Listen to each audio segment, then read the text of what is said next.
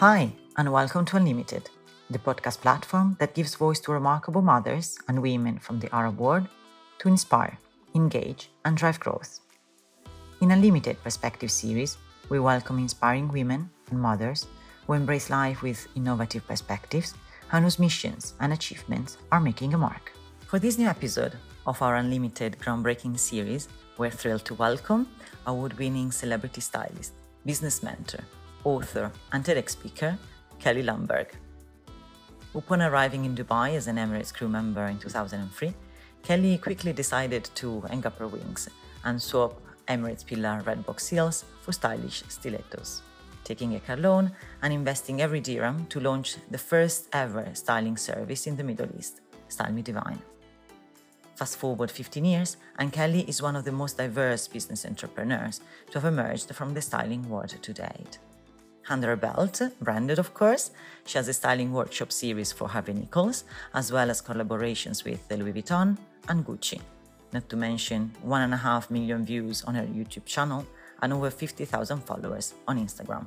From styling a Saudi royal to walking the red carpet at the BAFTAs, Kelly was poised to sell her agency and launch the S Academy, a program that mentors aspiring stylists and lifestyle business owners on how to launch and grow independent businesses and personal brands. We couldn't be more excited to have Kelly as our special guest today to wrap up our podcast series for 2020. Stay tuned to discover how she was able to maintain and grow her personal and business success through every recession while also overcoming a divorce and even testing positive for COVID.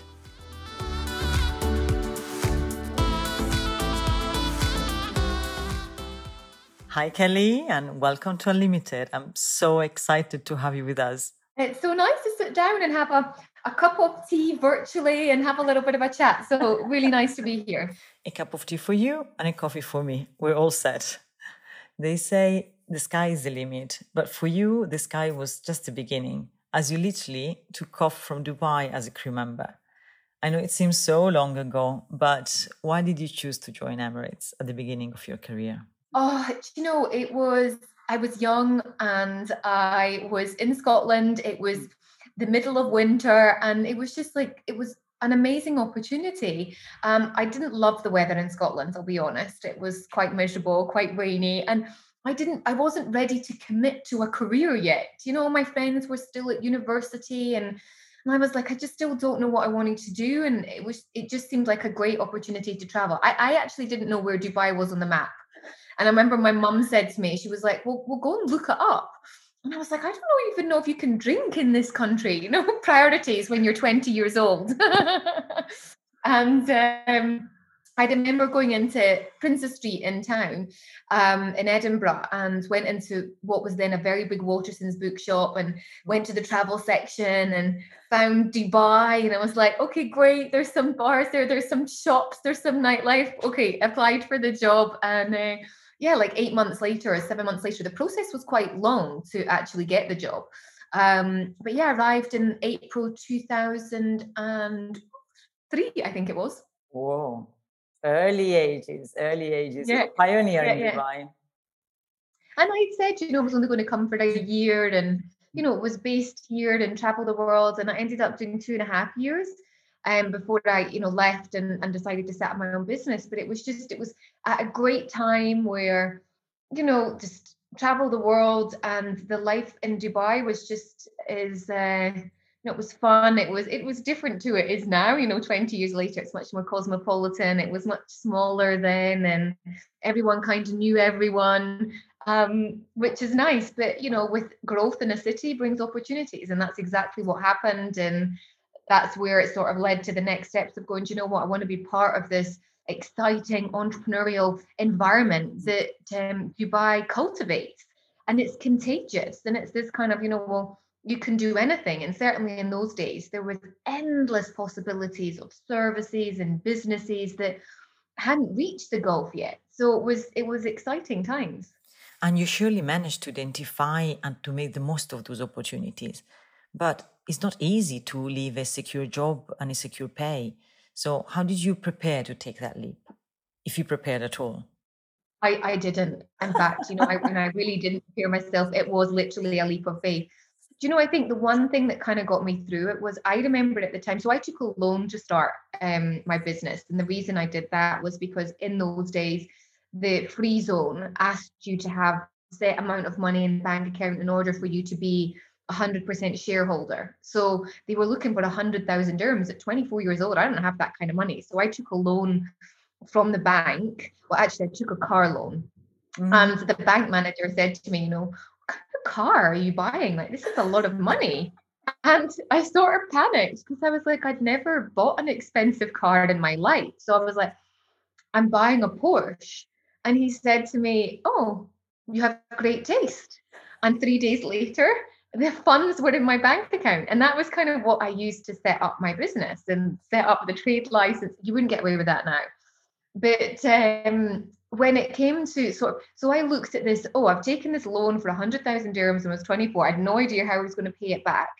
But I also looked at, then around then, all my friends were finishing university with huge student debts. And I remember equating to at the time going, do you know what? If my business doesn't work, then I've taken this loan, but it's no different to all my friends who've gone to university for four years and are still coming out looking for jobs. So I was like, well, I'll just take this as a university of life if it doesn't work. So it that part kind of didn't base me. And I was like, I'll pay it back. Worst case scenario, I can go back to flying. It wasn't, I hadn't left on on bad terms. I had a great record. I was, you know, progressed really fast up the um, the cabin. So there's always a way. So and, and I guess when you're 24, you're naive. So I didn't have dependents. I didn't have children. Um, I didn't have an expensive shoe collection that I wanted to keep up then. You know, that's only come in the latter years. So my overheads were pretty small. And being so young and venturing into a sector that was new to you, apart from your impeccable sense of style and not just in cars, right? How did you make the clients and investors to trust you? Yeah, so I mean, I'd always worked in retail before I had been crew, so the fashion and style element was always there. It was the business that I um, I needed to learn, and honestly, there is no better way learning business than actually doing it and making the mistakes yourself. Um, I had a mentor in the very early days who really did help me with the process of, you know, who are you speaking to? Just asking the right questions, you know. And I didn't know he was a mentor at the time. He was just a friend who'd been in business a lot longer than I had. And he was like, what about this? And, you know, well, what are you going to do today? And, you know, it was hard. It, it was really hard, but I, I networked a lot. Um, you know, I joined uh, networking groups to, to understand the community a little bit better. And one thing I learned, which is still probably to this date been one of the best things that anyone ever told me, was you need to write a press release. So a friend of mine who was crew said, You need to write a press release and send it to the press. And I was like, What's a press release? So I went home and Googled on my big computer, you know, at the time, um, what's a press release? And I sort of read what it was and and together she sort of helped me. I wrote some ideas and I wrote my first press release. And then I remember at the time I um like I didn't have any money, so I didn't have the money to go and buy all the magazines to get the phone numbers to contact all the magazines. So I I went into Spinneys one day and sort of hid in the corner of the magazine shop and then just looked at all the magazines and I was like, okay, ITP, Emirates Woman. And I looked at all the so got all the telephone numbers. Then I went home, called the, the place and went, who do I need to speak to? Who's the editor of this? what's their email address? And it was, and that was kind of how it was. And I sent that out and I got featured in, I think, six or seven different publications within the first quarter of opening um, or launching the business, should I say. So I had a two page feature in Emirates Woman. Um, in those days, seven days was like the biggest red newspaper, and they did a weekly column for me, Steal the Look. Um, you know, um, Ahlan uh, nominated as one to watch business entrepreneur, you know, so I got a lot of coverage that way. And then my first client called me. She's like, I've read about you in a magazine. Will you come to my house and, and help me tidy my wardrobe? And I remember thinking then that wasn't quite in my business plan of going to people's houses and doing their closets. It was shopping, not the closet thing. And I'm thinking, sure, like, you know, and I'd read somewhere, you know, in the early days of business, say yes to everything mm. you know 15 20 years on it's a very different story because you need to prioritize but in those days i was hungry Mm-mm. And I said yes. And I remember she paid me in those days, it was, you know, 350 dirhams, maybe 300 dirhams. And I cleaned her closet and edited it and what is now a very popular service, the wardrobe edit. And I took all her clothes to charity. And I was like, I can't believe I've just been paid to. to, to, help someone tidy their wardrobe. This is great. Like I, it was like I wasn't working, and that was kind of the start of it. Those were the days of uh, Style Me Divine, right? Yes, yes, yeah, yeah, yeah. And what is the real essence of personal styling beyond the shopping experience? Because, I mean, you can shop for clothes, but how do you develop style? And even more, how do you instill style in a third person, in a client? Yeah, I mean, one of the things I've realized as I've gone on to teach stylists is there's different kinds of stylists, and you get stylists who are incredibly creative and um, are brilliant for editorials and work for magazines and TV commercials. And I tried my hand at that.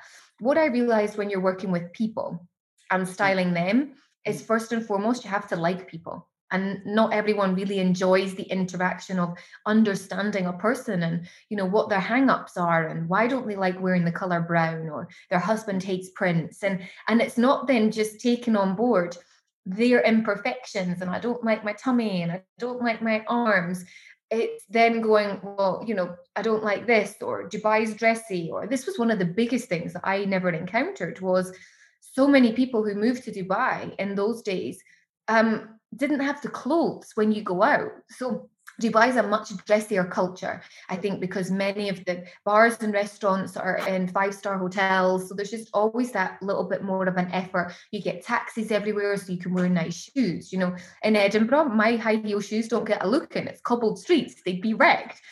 Whereas here, you're in air conditioning, it's marbled floors, like it's, it's, there's much more of an opportunity. And, and you, and the other thing is you wear less clothing Mm. So, you know, certainly in Europe, you know, in the winter, you have a nice big coat and then no one really sees what go- goes on underneath that.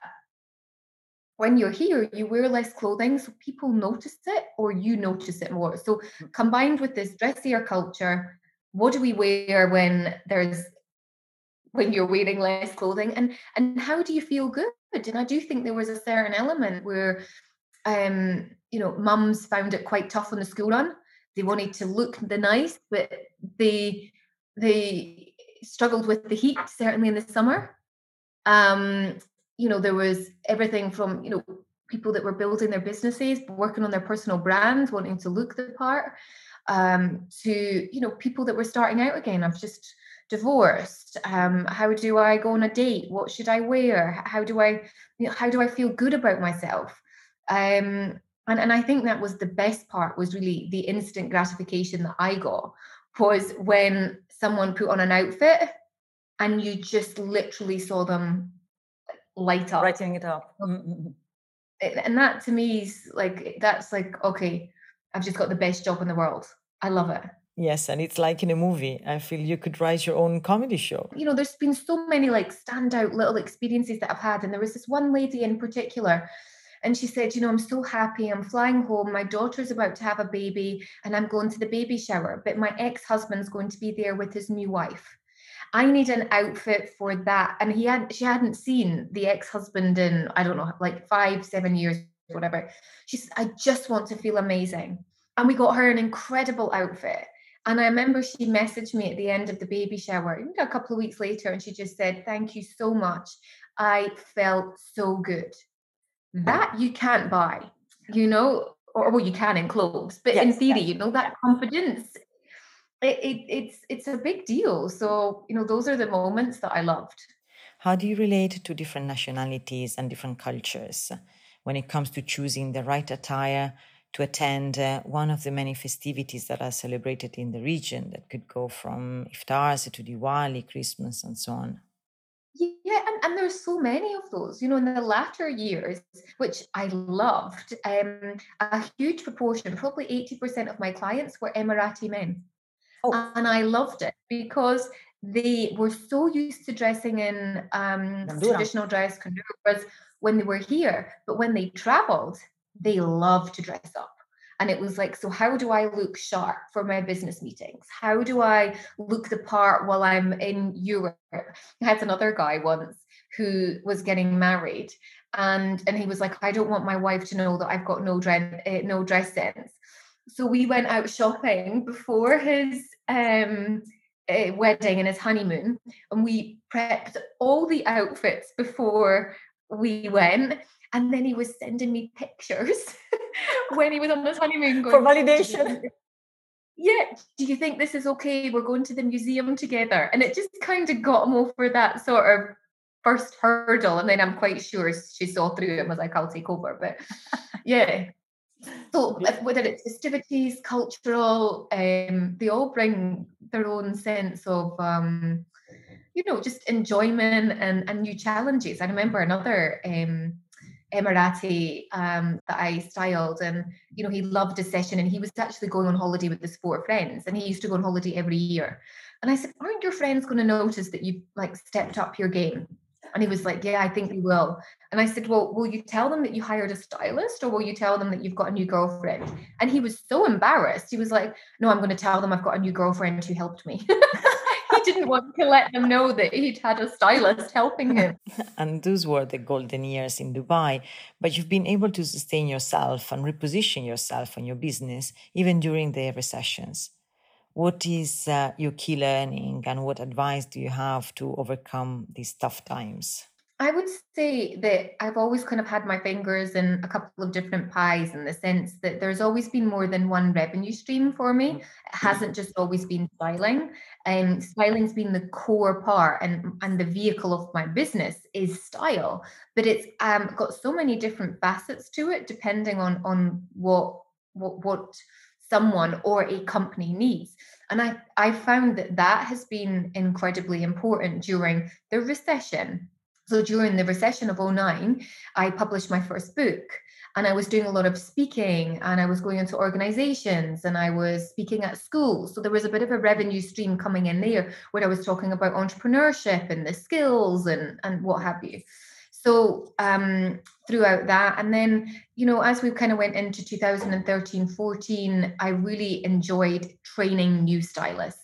So i realized if i wanted to have a bigger impact on people i couldn't do the one-to-one. Like i needed to have something that was more leveraged.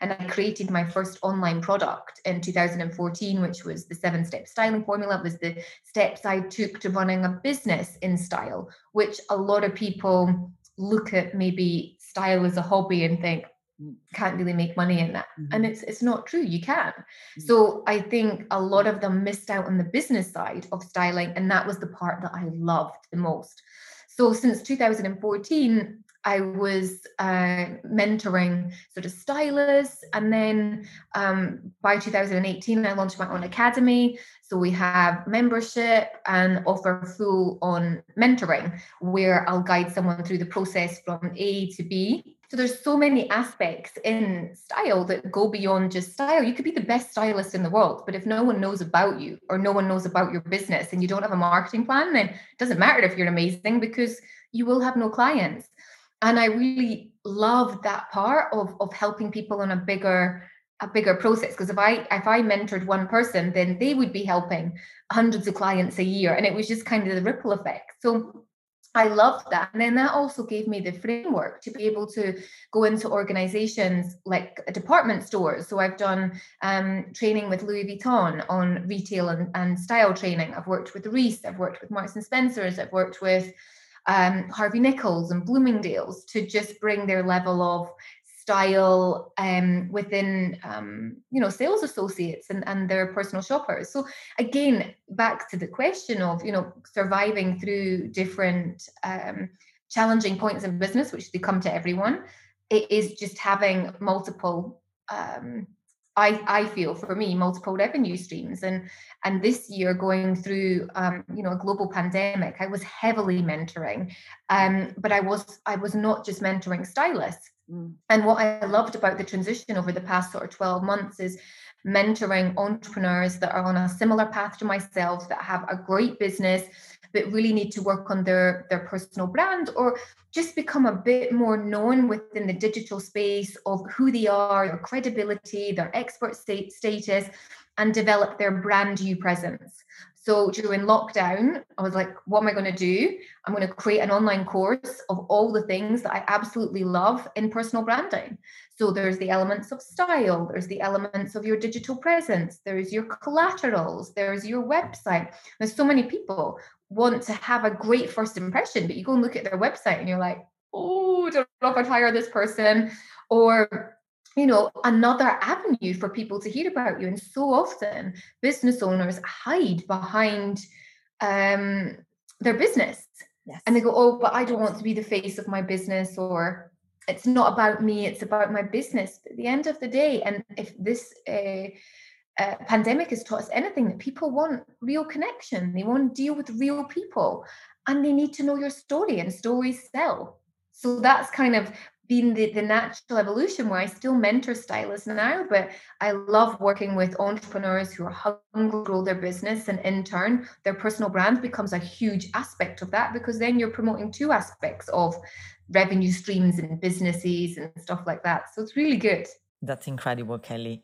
And while you are the inspiration to so many, would have been your main sources of inspiration? I mean, I've invested a lot in coaches over the years. So my personal development bill um, certainly outweighs my clothing bill, I would say. Um, I hired my first coach during uh, the, the, recession, and it was part of the Tony Robbins coaching program um, more than 10 years ago. And it was really the best thing I ever did. And for anyone who's on the fence about going, oh, do I get a coach? Should I get a mentor? Like a hundred percent. And um, if I was to actually work out. And I think I have done a video where I've worked out how many uh, coaches I've had or how much I've spent over the years. Um, but not just that. I think probably one of the biggest source of inspiration for me is listening to a podcast in the morning. I love being able to have someone in my ear that's friendly, that's talking about business, that really just gets me inspired. For me, that is a huge source of inspiration that gets me going in the day. And and the morning routine like i really need to have a morning routine or the day dramatically goes downhill interesting point the morning routine considering that during covid all our good habits and routines lost every sense. Yeah, there's definitely a huge aspect now of the sort of sustainability. What can we rework? What do we have in our wardrobe? One thing that I think has been a little bit of a mistake that people have got far too comfortable in loungewear and in turn not feeling good about themselves so um, I was in uh, lockdown on my own. Like I didn't have any company. I wasn't living with anyone. And the first few days, like I was like, oh yeah, you know, a whole month. I don't have to do my makeup and don't have to dress up. And you know, I thought this was brilliant. And three days in, I just felt like horrible. I just I didn't feel nice. Every time I walked past a mirror, it was like, oh, you look a mess. And when you start telling yourself that kind of thing, it, it, it started to have a real impact on me mentally. Mm. So I then, from pretty much the third day into lockdown, was like, do you know what? I am dressing every day that I'm going to work. Okay, the type of thing slightly differentiated from the perspective of everything I wore had an elasticated waistband. because let's face it, jeans aren't comfortable. So I wore loads of skirts and t-shirts and just I made an effort to wash my hair and do it for no one else but me. for yourself. Yeah. And I think yeah and i think that that started to come about and i know a lot of people have you know invested in sort of their skincare routine and you know one of the things in, I, I did so i actually i actually um, had covid back in september Oh. And I was in, so it was asymptomatic. I didn't have any symptoms. I actually didn't know I had it until I went to fly home and I went for the test. And um, they said, "Oh, sorry, you're you've tested positive." And one of the things I was like, "Oh wow, I cannot leave the house for two weeks. Like not even to go for a walk to the shops, nothing. What am I going to do? And I was like, well, what worked for me really well in in the lockdown? I was like, okay, my morning routine, um, doing my workout, listening to a podcast, and then I learned how to do makeup. So I mm-hmm. was like, right, okay, let me watch YouTube tutorials. Like all these things that I said I wanted to do at some point and never done. I'm like, okay, you can't go out anywhere. No Make one's going to see you. Let's practice it. Make the most of it. That's what I yeah, Totally. And what about that awareness that we've all developed about having a wardrobe full of clothes that we don't really need?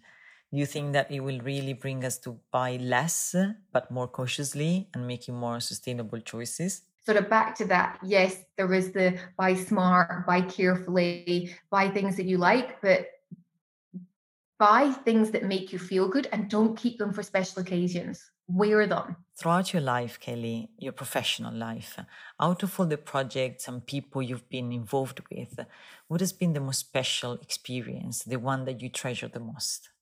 Oh, there's been so many, and they've been so different for so many reasons. Certainly, work at getting the call from Louis Vuitton and working with them on, you know, a five-week retail training project was like, you know, in terms of like brand calling you, I was like, oh, you know, that was was really exciting. To, you know, something I say, eh, 29 years old, I wrote my first book you know, my English teacher had told me that I would never be able to study higher English. And, you know, it was a real big deal at school to, to study it.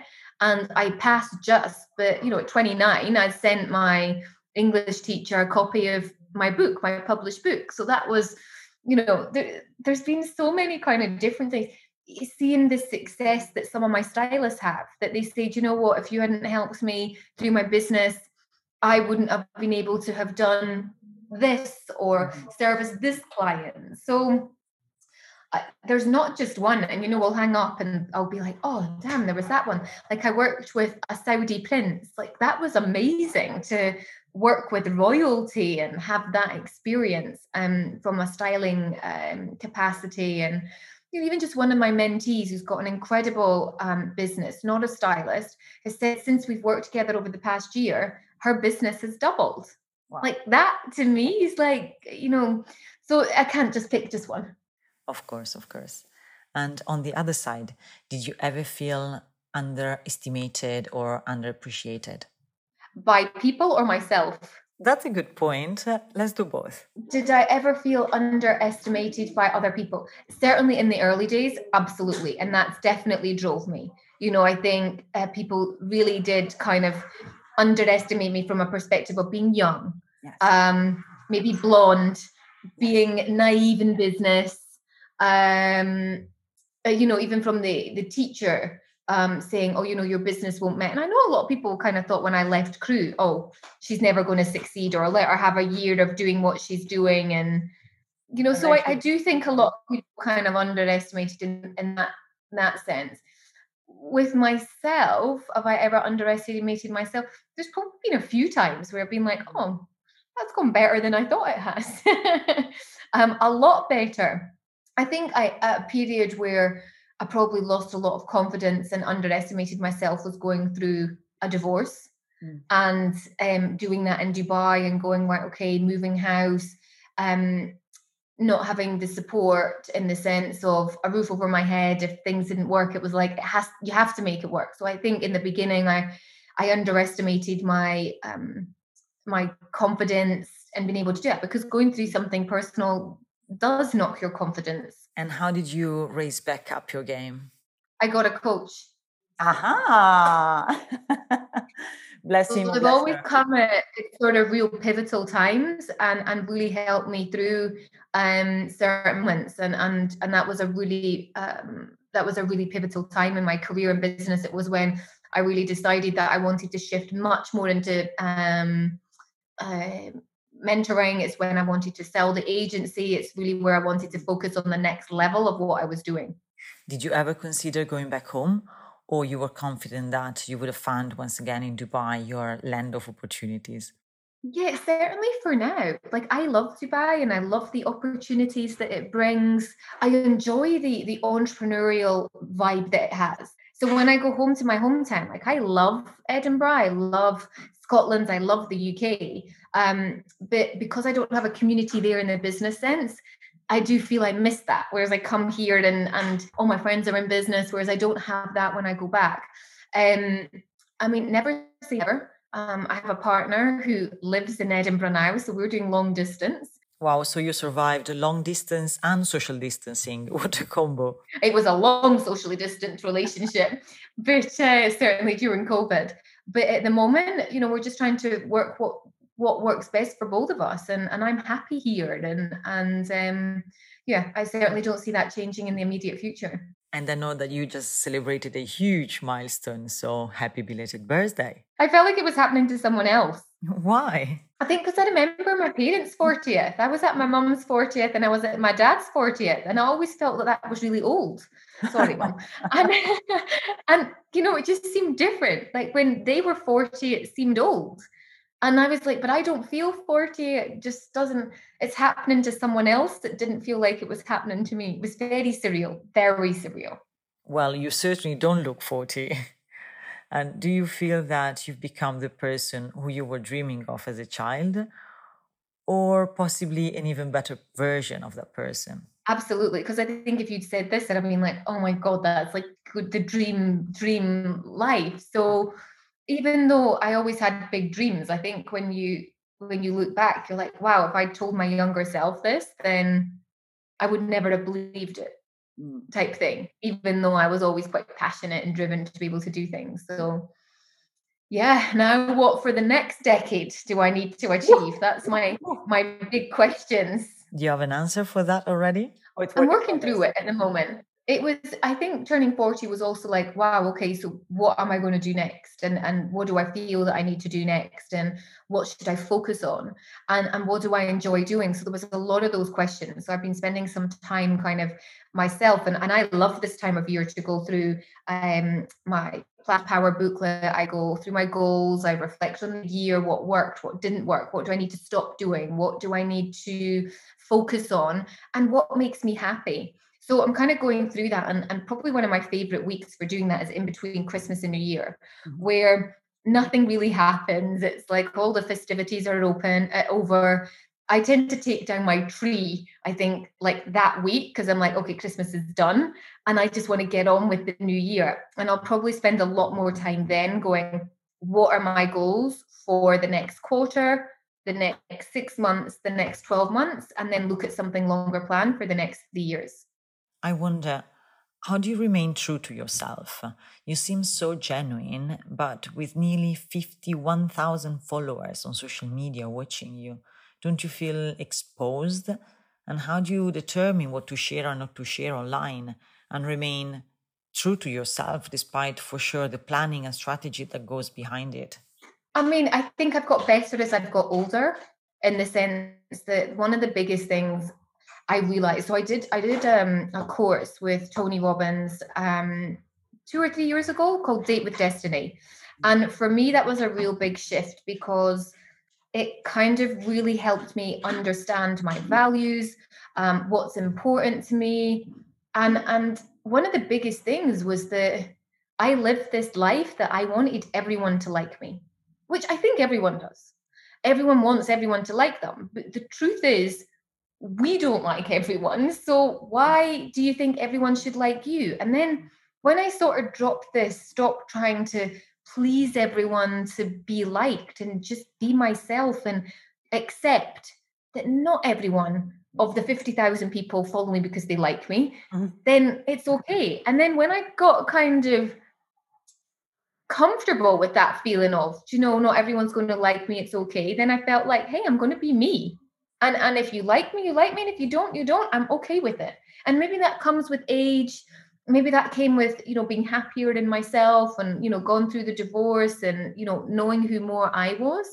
But certainly not worrying what other people think about me has been a real big um, game changer in the sense of how i come across on social media. And it's like be honest because i don't think a lot of people are really honest but I also won't share every single thing that I do because I think there is an oversharing as well. So I don't. Uh, you don't see what I have for breakfast every morning and lunch oh, and dinner. Thank like you for that. Thank you. Thank you. Not my not my vibe.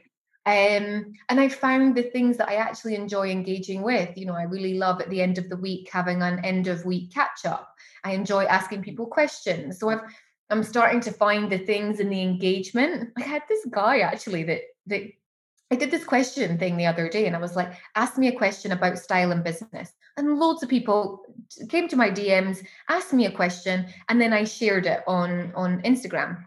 And this one guy said to me, Oh, I'm looking for an investor for a business. Have you got any ideas? And I was like, Well, actually, I do. So I, oh. I said, DM me again. And I and I put him in touch with someone that could maybe help him. And and he sent me this email back um, yeah, I didn't expect you to come back on on social media and, and share something like like he was really taken back by it. And I was like, well, why not? I asked a question, I answered it. Why would you not do that? And he was like, people aren't like that. Wow. I was like, oh, well, I am. well, it is incredible and surely not expected, especially coming from social media. We're here to serve, we're here to do our best. And if I go to bed at night going, you know what? I help someone, or you know, someone feels better today because I inspire them to wear an outfit in a different way. Like that makes me feel good. I always had this goal that I wanted to inspire a minimum of five people every day to take action mm-hmm. in any form of of action, whether that was I'm going to call someone because they've watched my TEDx talk and feel like they need to make that call to someone because that was the theme of my um, TEDx talk, or whether it's you know oh, I'm going to style my outfit this way, or I'm going to go and do a good deed for someone. That was kind of always my goal. So I try to do it, and, and you don't always know if you help five people, but it's a start. well, it's a great start, and not everyone is so positive. To which point, how do you protect yourself from the haters? Because being so successful and popular doesn't make you feel exposed to also a lot of criticism and negativity. Yeah, I won't lie when people say something that's not nice, it hurts more than the the the 10 people that say nice things. But i have to say I'm, I'm really fortunate. I don't maybe i don't put out controversial stuff enough that people come back with really horrible things. So I, i'm quite fortunate that i don't get that. Lately across the social media and the press we've seen you wearing a beautiful black tuxedo and I'm asking this because just last week we interviewed Briar Prestige, and it's amazing to see how nicely connected are female entrepreneurs in the region. So, how did you meet and how did you get involved in this project? I'm trying to think actually how we first met. And I think it was maybe an event that we met at. So again, maybe out and maybe out and about at an event, and then she asked me to speak at um, her Deals in High Heels event. So I did a, um, uh, Dress for Success presentation to 100 of our women who attended, which went really well. And we've just always had sort of um, a relationship that's, you know, supporting other women. She has, um, I've been on her podcast. Um, I've sent client, you know, there, there's just always been kind of like a nice, um, supportive relationship. And then she'd asked me to be part of this. We've earmarked um, a black tuxedo suit, which I'm like, all over. Um, fits beautifully. Like it's such a nice cut. And um, yeah, I honestly wish her every success. Every single suit's got a little bit of personality behind it. And um, I think mine's the best, but well, it's and it's a perfect time of the year, right? Isn't it perfect for uh, for the festivity season as well? Yeah, and it's just timeless. Like a black tuxedo, you could still wear in ten years' time. So, provided you you don't uh, keep gaining weight in the sense, but yeah, in theory, you could still wear it, keep wearing it. And I love the name. I believe you called it Inspire. I did, yeah. My favorite word. That that print just says inspire. And from inspire to unlimited, two big words and two big concepts. So our paramount question: What does unlimited mean to you? Unlimited means to me um, just endless opportunities for me, really just unlimited, endless opportunities to be able to do anything, be anyone, help anyone, just to do anything. And that to me is certainly um, a, a, feeling that um, living in Dubai, the energy it carries is, is that sort of unlimited feeling as well. Love it. Absolutely love it, Kelly. And I love to pose it here with Inspire as your motto and our mission. Thank you, Kelly, for joining Unlimited, and we wish you all the very best for this uh, end of year festive period. This is actually going to be our last podcast interview for this uh, first season, so it was even more special. Thanks again, Kelly. Thank you. We end on a high. Thank you so much for inviting me. I'm sorry for all the, the people running around oh, the house. lots of behind the scene funny, funny sketch. Well, I guess it just makes it real.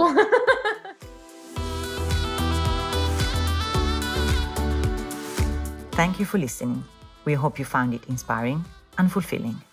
Please subscribe to Unlimited on your favorite podcast app so you won't miss out on our next stories.